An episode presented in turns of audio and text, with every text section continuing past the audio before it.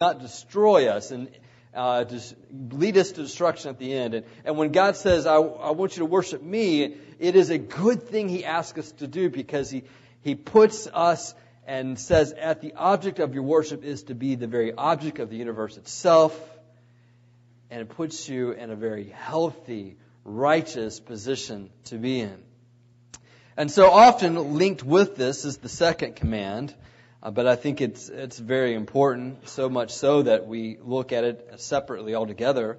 Uh, and so let's go to Exodus 20 and and let's read uh, really verses 1 through 6. In honor of this being God's word, let's stand as we read this. And, and God literally did read this or speak this before the people. It was only later that they asked Moses to go on the mountain in their stead. And God spoke all these words, saying, I am the Lord your God who brought you out of the land of Egypt, out of the house of slavery. You shall have no other gods before me. You shall not make for yourselves a carved image, or any likeness of anything that is in heaven above, or that is in the earth beneath, or that is in the water under the earth.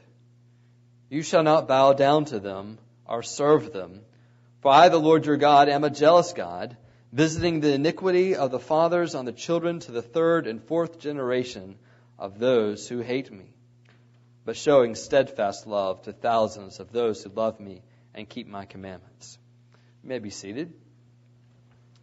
The Jews have read this and uh, have interpreted it mean that we should never make any uh, images at all. In fact, if you were to go into Jerusalem, uh, in the ancient ruins, one of the ways they identify uh, a house as belonging to a Jew is that they would have in the wallpaper they used back then, they would never have images of people uh, or images of animals.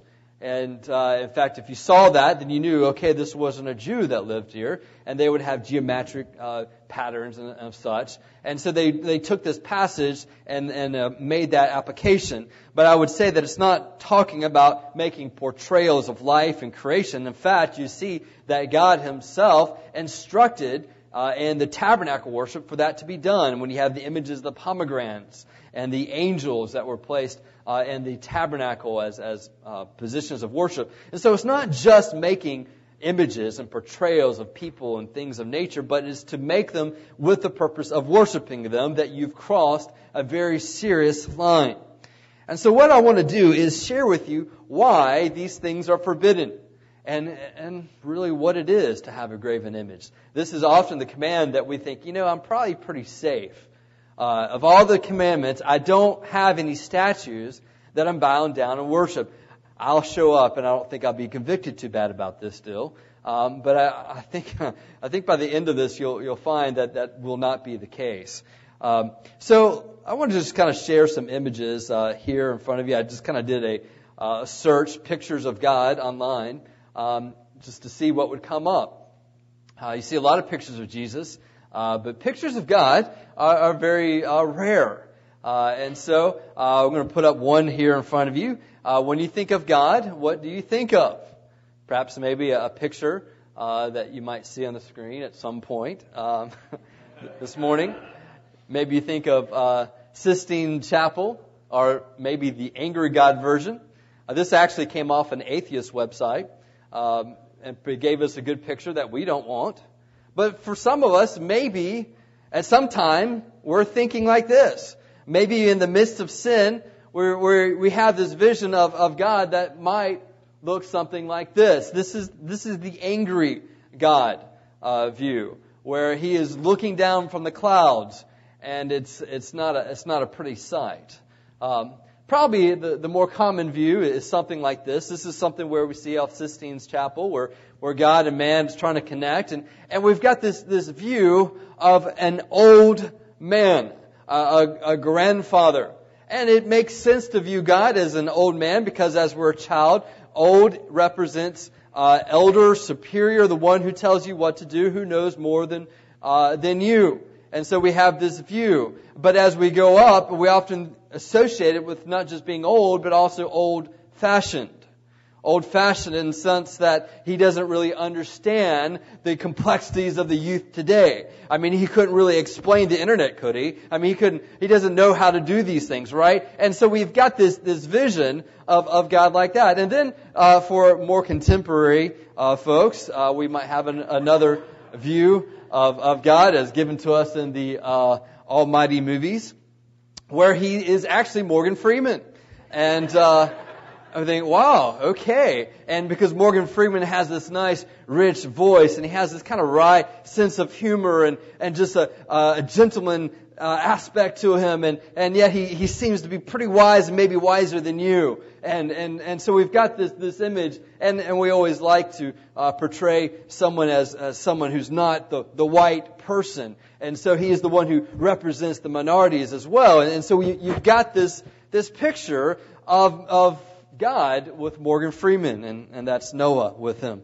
Um, so here's some images. Now here's the problem with, with that. Uh, there's all kinds of problems with this, and I'm going to share with you uh, several problems that come with these images of God. Uh, why should we not have idols or images of God? First of all, what's very clear is that idols are nothing. Why should we bow down and worship to something that is nothing? Uh, 1 Corinthians chapter 8 verse 4 through 6 brings very, makes it pretty clear. Uh, why should we bow down to a tree, bow down to a statue? Paul explains this in, in, regarding foods and what we eat and don't eat, and whether we should eat foods presented to idols or not, uh, which they would, well, just so you know, they would put the best food. They would put the best steak, all right, and make that offering to the to the idols. And, and so those who had that storekeeping of the food presented would sell them. And so if you wanted the best steak, sometimes you would go to the place of idol worship because the best steaks were given there. Uh, and and so Paul is dealing with that. Uh, and so 1 Corinthians 8, 4 and 6, he says this, Therefore, as to the eating of food offered to idols, we know that an idol has no real existence, and that there is no God but one. For although there may be so-called gods in heaven or on earth, and indeed there are many gods and many lords, yet for us there is one God, the Father from whom all things are for whom we exist, and one Lord, Jesus Christ, through whom are all things and through whom we exist. So we can go to societies, we can go to places where there are idols, and we can walk without fear of those idols. And when someone says to you, you better not walk there. You better not do that because that God will curse you. You can say, well, let that God curse me because I believe that God is nothing and let nothing curse me. And if there is a spiritual power that is in that idol, that spiritual power is not greater than the, than God whose very spirit is within me. And so we walk without fear of the idols around us. They're nothing. And then secondly, Idols are made by men. They're made by men. Isaiah 49 verse 9 through 20 is, I couldn't do any better than what that scripture itself says, so let's read that together. All who fashion idols are nothing, and the things they delight in do not profit. Their witnesses neither see nor know that they may be put to shame. Who fashions a god or casts an idol that is profitable for nothing? Behold, all his companions shall be put to shame. The craftsmen are only human. Let them all assemble. Let them stand forth. Let, they shall be terrified. They shall be put to shame together. The ironsmith takes a cutting tool, works it over the coals. He fashions it with hammers and works it with his strong arm. He becomes hungry and his strength fails. He drinks no water and is faint. The carpenter stretches a line. He marks it out with a pencil. He shapes it with planes and marks it with a compass. He shapes it into the figure of a man with the beauty of a man to dwell in a house. He cuts down cedars, or he chooses a cypress tree or an oak and lets it grow strong among the trees of the forest. He plants a cedar and the rain nourishes it. Then it becomes fuel for a man. He takes a part of it and warms himself. He kindles a fire and bakes bread. Also, he makes a god and worships it. He makes it an idol and falls down before it. Half of it burns in the fire. Over the half eats meat, and he roasts it and is satisfied. Also, he warms himself and says, Aha, I'm warm. I've seen the fire. And the rest of it he makes into a god, his idol. And he falls down to it and worships it. He prays to it and says, Deliver me, for you are my God. They know not, nor do they discern, for he has shut their eyes so that they cannot see, and their hearts so they cannot understand. No one considers, nor is there knowledge or discernment to say, half of it I burned in the fire, also half break bread on its coals, and I roasted meat and have eaten. And shall I make the rest of it an abomination? Shall I fall down before a block of wood? He feeds on ashes, and deluded heart has led him astray, and he cannot deliver himself or say, Is there not a lie in my right hand? In other words, he's bringing out the idea this thing that we're worshiping is made by nothing but a man. Why worship something made by a man? Feeling pretty good? You don't have idols in your home? Okay. Well, let's kind of get behind this a little bit. How do you make an idol? Does it not first start with your mind? Your imagination?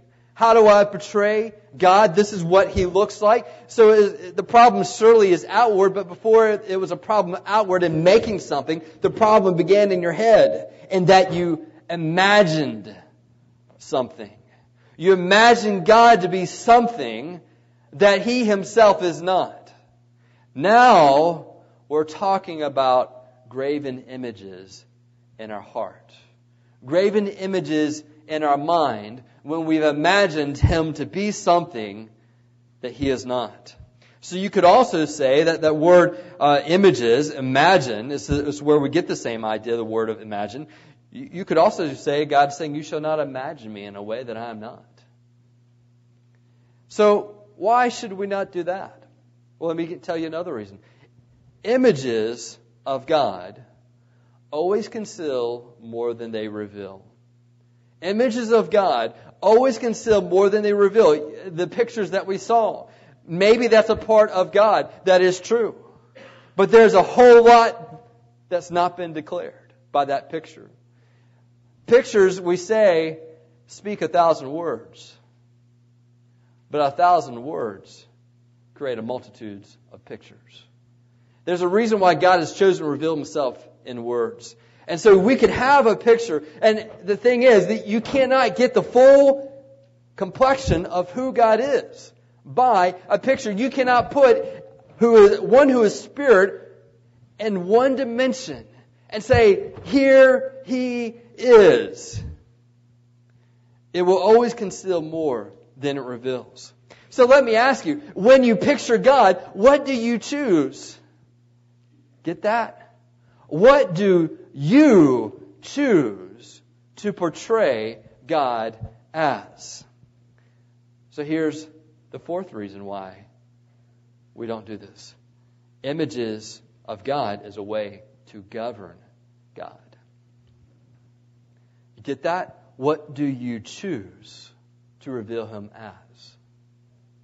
It puts the power back on me.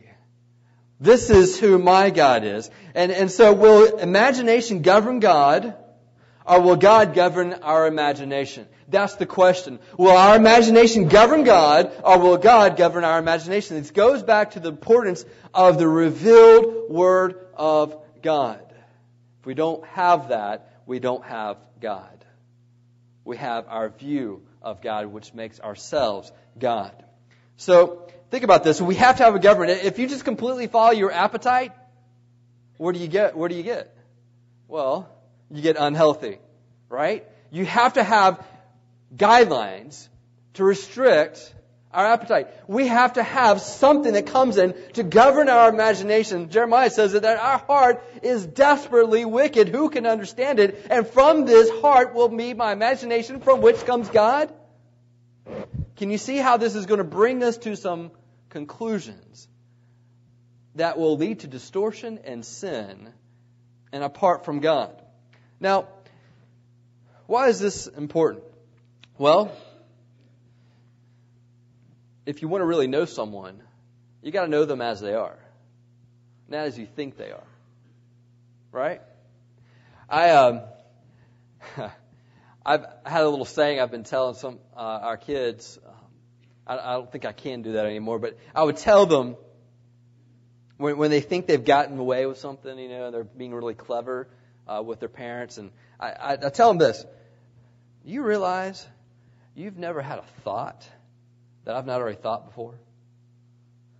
And they look at me and think, what? Have you ever thought this? Yeah, I thought that too. And I thought that was true until my last son. I thought, they've, they've never done anything that I've not explored or thought. And I, I came out to our living one, one, one time, and I looked at Canaan, and I'm thinking, Canaan, you look funny. What, what's up? And, and I checked it out, and half of his body was showing, which is really kind of weird. And the other half was in the vent. I'm thinking, I've never had a thought that my son would take the vent cover out and try to get into the vent. And I, I just was flabbergasted, bewildered. And I, and I knew then that I could no longer say that statement because Canaan evidently has had quite a few thoughts I've never had. Sometimes we try to get to know them as we think they are. And then they do something that's totally out of character, what we think is out of character. And the, and the problem is, they're out of character with what we think is their character. For them, yeah, this is me. We've got to know people not as we think they are, but as they are. And if we try to enter in relationships with this idea of who they, who I think they are, we never can get intimate with who they are. Okay? If I was constantly doing that with, with my wife, there would be some major clashes.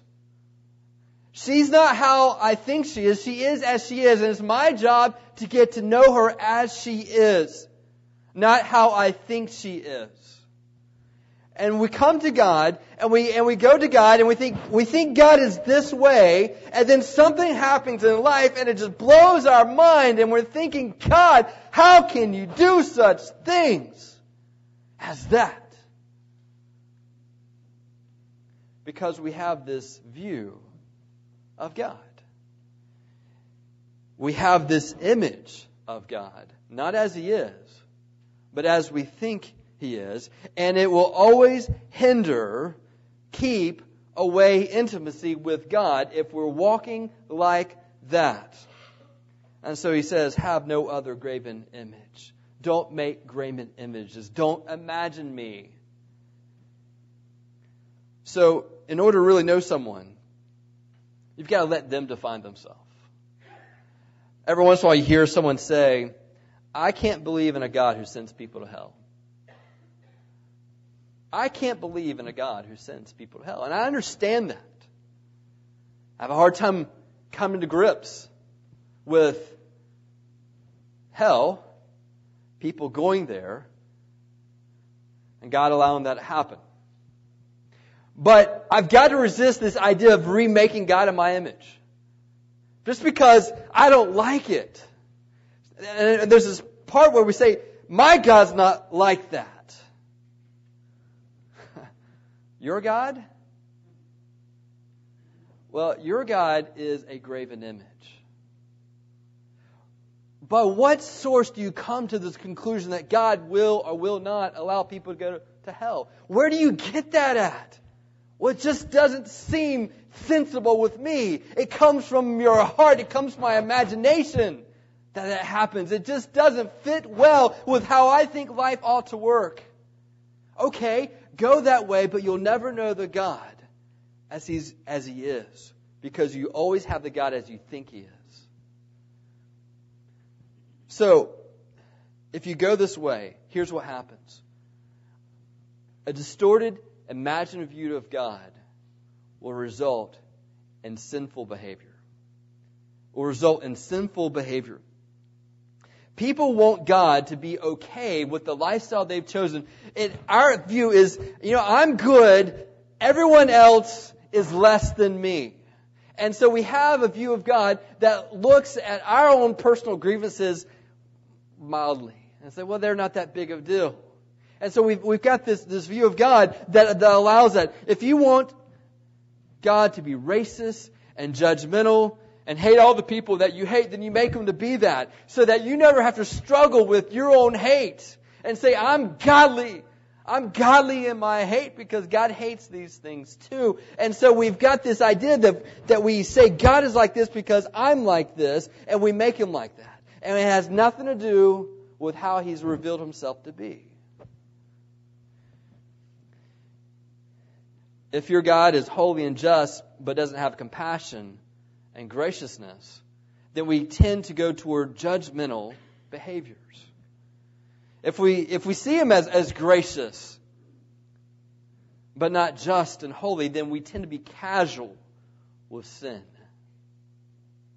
If we just see one dimension of his sovereignty, but not his loving and compassion, then we become angry people who are all about our dogma. If we are, if we just see God as, if we could just see him as beautiful and all satisfying. If you don't see that side of Him, you're going to serve Him just enough to avoid hell, but never to want Him or desire Him with all your heart. What is it you struggle with in your life? Track that back to what you believe or don't believe about God. You become like what you worship. So look at how you're like. What's your nature like? What's your characteristic? What's your sin like? then it tracks back to what you worship. How do you view God?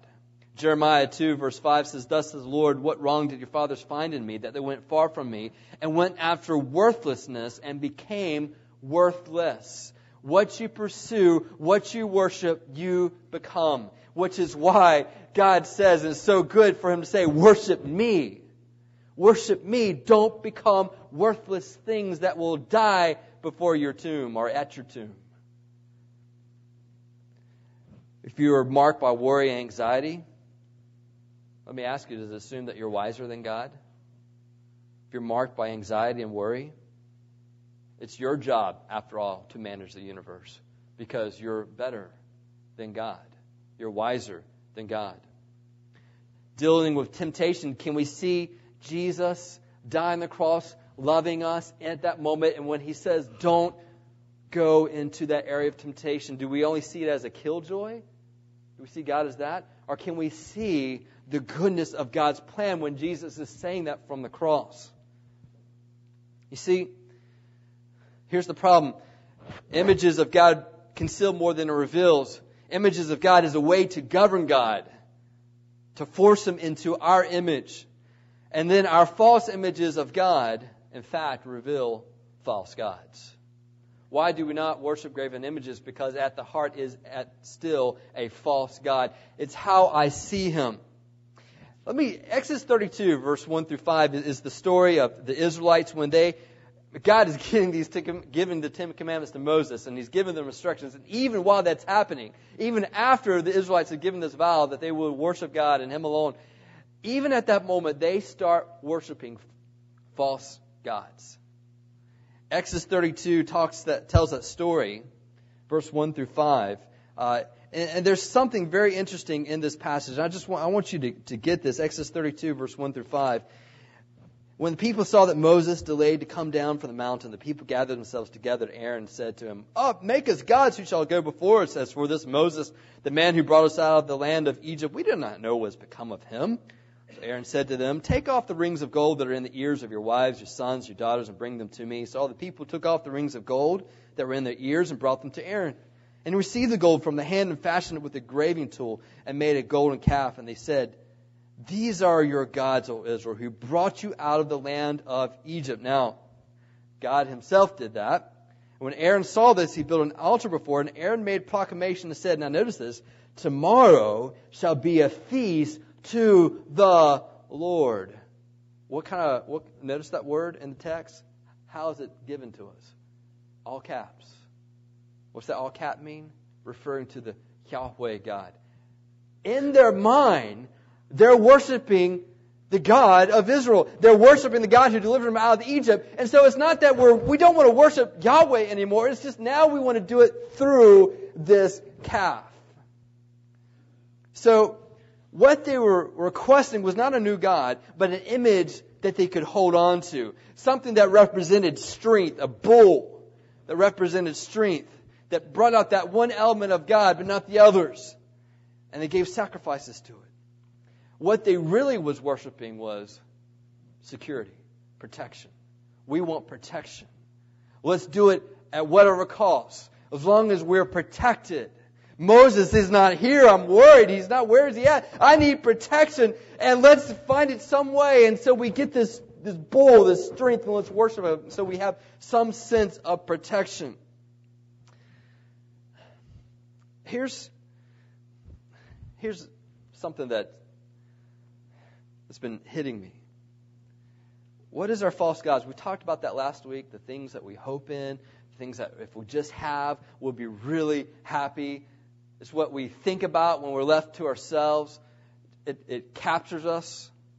Those reveal our gods. So, what would God, according to Jared, look like? Here's, here's where we get in trouble. It's when we when we take what God promises, what He, what he desires, and we long for it, we look to it, and we start making that God. Did you know that you could want what God wants too much? you can want what God wants too much. You can want God's promises too much when they become your God and not the promise giver, not the God who desires. Example, we've got we've got Abraham and Isaac in Genesis 22. Isaac was the promised son of God, or the promised son from God to Abraham. He was the one through whom uh, the nations would be blessed, through whom nations would come and, and land and countries. And he was the promised one. I mean, had him in the old age is a miracle. When Isaac was born in Genesis 22, God says to Abraham, kill your son. I remember studying it, I remember you may have remember me saying this. That's a hard thing to understand. How can God tell someone to kill their son? Because that didn't that didn't gel with my image of God? How, how can that happen? Much less if you're Abraham. But the point of it is, is ultimately Abraham goes through the motions and is to the point of no return with his knife, where God stops him and says, Now that I, kn- I know that you fear me more than anything else. In other words, I know that you love me more than the promise. All right, let me put this in, in today's terms. What does God, according to Jared, look like? Here's part of it. God, according to me, would be that if I obey God, if I do these things, if I follow God, then my family will rise up and they will be worshipers of God also, and God will protect them and allow them to be of great effectiveness for the kingdom of God. That's what my God looks like if I was to write up a job description. Here's another one. If I do all the things that God asked me to do, if I'm faithful to God, then God will allow our church to be effective for the kingdom of God. And that God will win Knightdale and this area to Raleigh, in fact, that we'll, or to the Lord, and that we'll see uh, God work through us through the kingdom. Do you know that I could want that more than God? And here's how it plays out. God, if I just do all the right things, then this is going to happen. And my children are going to be healthy and spiritually true to you. The problem is, that's not necessarily the case.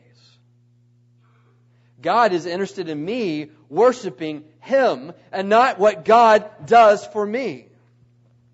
If I see God as my assistant to do His will, if I see that alone, if I see God as my assistant to do His will, which by the way, now I want to be my will, if I see Him as that, God will betray me. And I'll see it as that.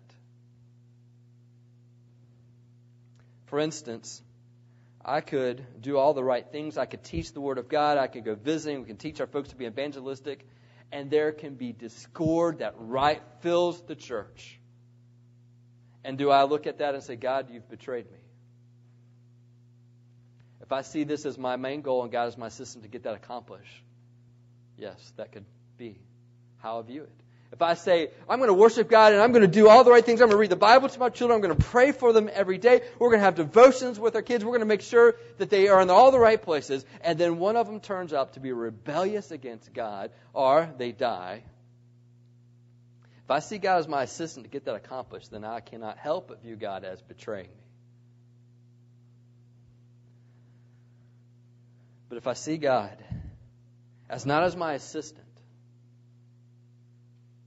but as my God, then I must come to the conclusion that I've got to love Him, worship Him, obey Him, let Him cross my will more than whether these things get accomplished in my life.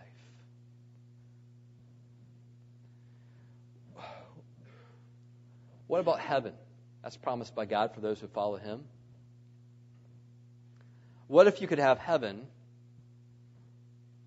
and God's presence wasn't there? If you could have heaven, God's presence wasn't there. You'd have all your family, your friends. There's no torment. There's delight of some sort. There's no pain. There's no suffering. There's no death. But God wasn't there. Does it bother you much? Does it bother you much? Only bothers you a little bit. What I'm saying is there must be a desire for God that's greater than His promises. And if we start wanting His promises more than God, then we see God only as an assistant to the real God, which may be being effective for the kingdom, may be family security, may be wealth, maybe prosperity of however way we want to define it. It may be just heaven itself. And if we see God as a means to a way to get there and that alone, then we've got that as God and not God himself. We've got his promises. We've got his church. For me, it's to say church is my God. It's to say a peaceful, united church that's effective for the kingdom can be my God. And as I looked at this, I realized, hey, it has been. It is to be able to say, like Job himself said, Though he slay me, yet I will trust him because he is God. Even though my family has been wiped out, finances has been wiped out, everything I know that has been uh, comfortable to me is now wiped out, but he is still God. We can want what God wants too much when we want it more than God. Then we, we've twisted God to be our family enhancer do you know that's not the main purpose for God? He's not the family enhancer. He's not the, the church st- stabilizer. All right? He's God. He is the object of our worship, and it is that. It is that. So, what do we do? Well, Elisabeth Elliot wrote an, uh, a, a novel called No Graven Image. Story of a a lady is going out to the Ecuador area as, as a missionary, very much following her own life. And uh, she has the plan of how it's going to work. And, and the scriptural basis is for all these things of, of if I just do these things and, and do all my systems and be effective in this, then we're going to see people come to know the Lord. And basically, when she gets over there, it all blows up. Nothing happens as she thinks it ought to. And the last paragraph she writes, and, and, and by the way, ends in a bad note. There's no happy ending. Um, and Elliot has said that's the point. And she writes, If God was merely my assistant, then he had betrayed me. Or in the light, clear light of day, if he is God, then he has freed me. As long as he was my assistant, he could never edit me nor reshape me. But now that he is God, I can no longer label this work as useful or useless because now the work as well as the labeling is God's. It wouldn't make sense for everything that God does to make sense. It wouldn't make sense for everything God does to make sense. So, what do we do? We go to God as He's revealed Himself. He gives us some right here in the, in the text. Verse 5, verse 6. He is one, He's the omniscient, all knowing God. He is the one who is everywhere, omnipresent. He says, I, the Lord your God, am a jealous God. He is the one that yearns for our heart. Okay? He's the one who wants our heart's affections. And then as we keep on reading verse 6, he, he is the one who shows steadfast love to thousands. And we contrast that with those 5. He's the one who at the same time visiting the iniquity of the fathers and the children to the third and fourth generation of those who hate me. But yet I'm also at the same time, steadfast love is the Kesed word. Is the, in the New Testament, it's given to us as grace. He, he, how can we put these two together? God is saying, I'm, I'm already the opposites, and I'm here in one. I'm judgment and I'm grace together. I'm these. I'm, this is how He reveals Himself. You see, the, the fact of the matter is, is we still need an image. We still need an image for us to be able to relate. So what does God do? He doesn't let us create our own images. He gives us an image. Colossians 1:15 referring to Jesus Christ. He is the image of the invisible God. He is the, uh, the image, the icon of the invisible God, the firstborn of all creations. And so God says, I know you need an image so that you can rightly relate to me. And so I give you Jesus Christ. He is how I want to be presented. In fact, He is me in a way that you can relate. He's not just some abstract idea. Okay? If it's just some abstract idea, we can't relate with that. We can't have a personal relationship, which is why in some of the religions like, like Buddhism and, and to some extent uh, Islam, you can't relate because it's this abstract idea. And then there's others where it's like Hinduism where you create it. God, that can't be either. And so God doesn't allow us to invent it. He gives it to us in Jesus Christ, the image of God. Hebrews 1 3, He is the radiance of the glory of God and the exact imprint of His nature, and He upholds the universe by the word of His power. After making purification of sins, for He sit down at the right hand of the majesty on high. So, what do we do? We go to God as He has revealed Himself to be. Don't have a God that's too small, as J.B. Phillips wrote in his book. Don't look at just as your conscience as God. You've got to go to the text itself, which is what he's telling the Israelites to do. Go to what I'm giving to you in writing. Let this govern your life. But allow it to take you where it says. It'll take you to a place that will cross your will. Every human that comes to the God as He reveals Himself will have their will crossed.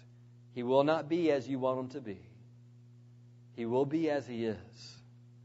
And then worship, surrender, bow down to God.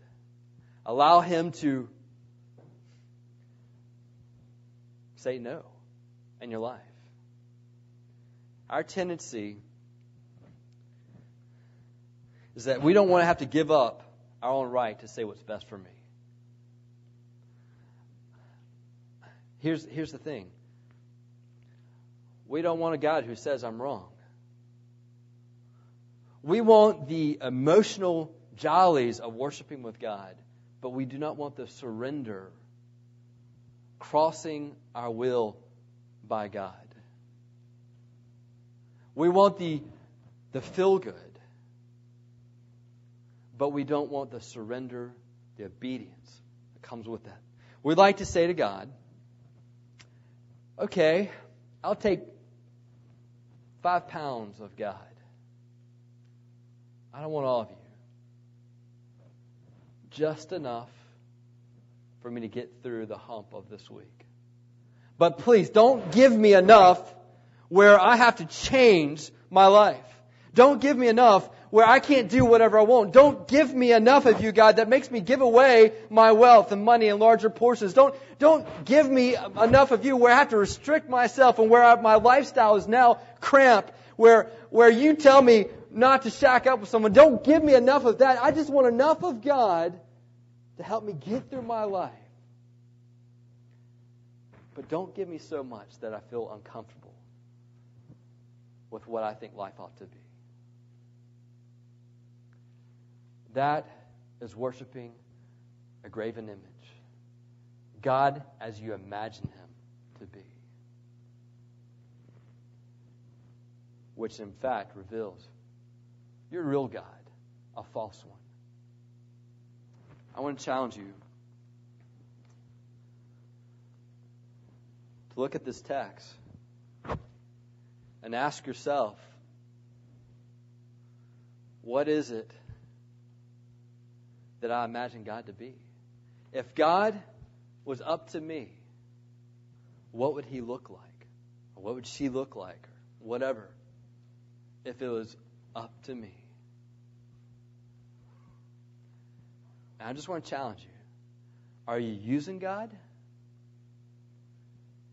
If you're using God, for me in my case, for church security and church effectiveness, then that's God. And you got to let God allow Him, give Him permission to blow it up. If it's family security, if it's your job, if it's your money, if it's entertainment, it's a promiscuous lifestyle of some sort, you got to allow God to blow it up and say, God, you are God. I worship you. Do to me as you see fit. You say, well, Pastor, that's awfully vulnerable. I don't know what he'll do. As I said before, you will never be more vulnerable than God Himself was in sending Jesus Christ to reveal Himself to us. And we stripped Him and lashed Him and shredded Him and put Him on a cross by our sin. You will never be more vulnerable than what God is. Let's pray.